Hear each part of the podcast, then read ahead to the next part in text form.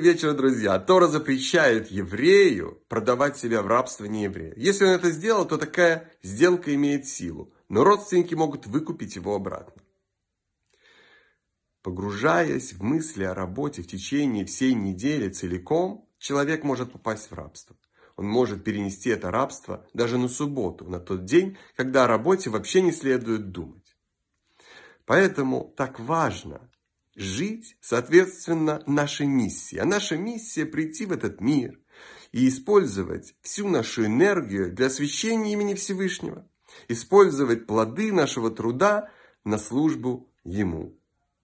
Хорошего вечера и прекрасного настроения.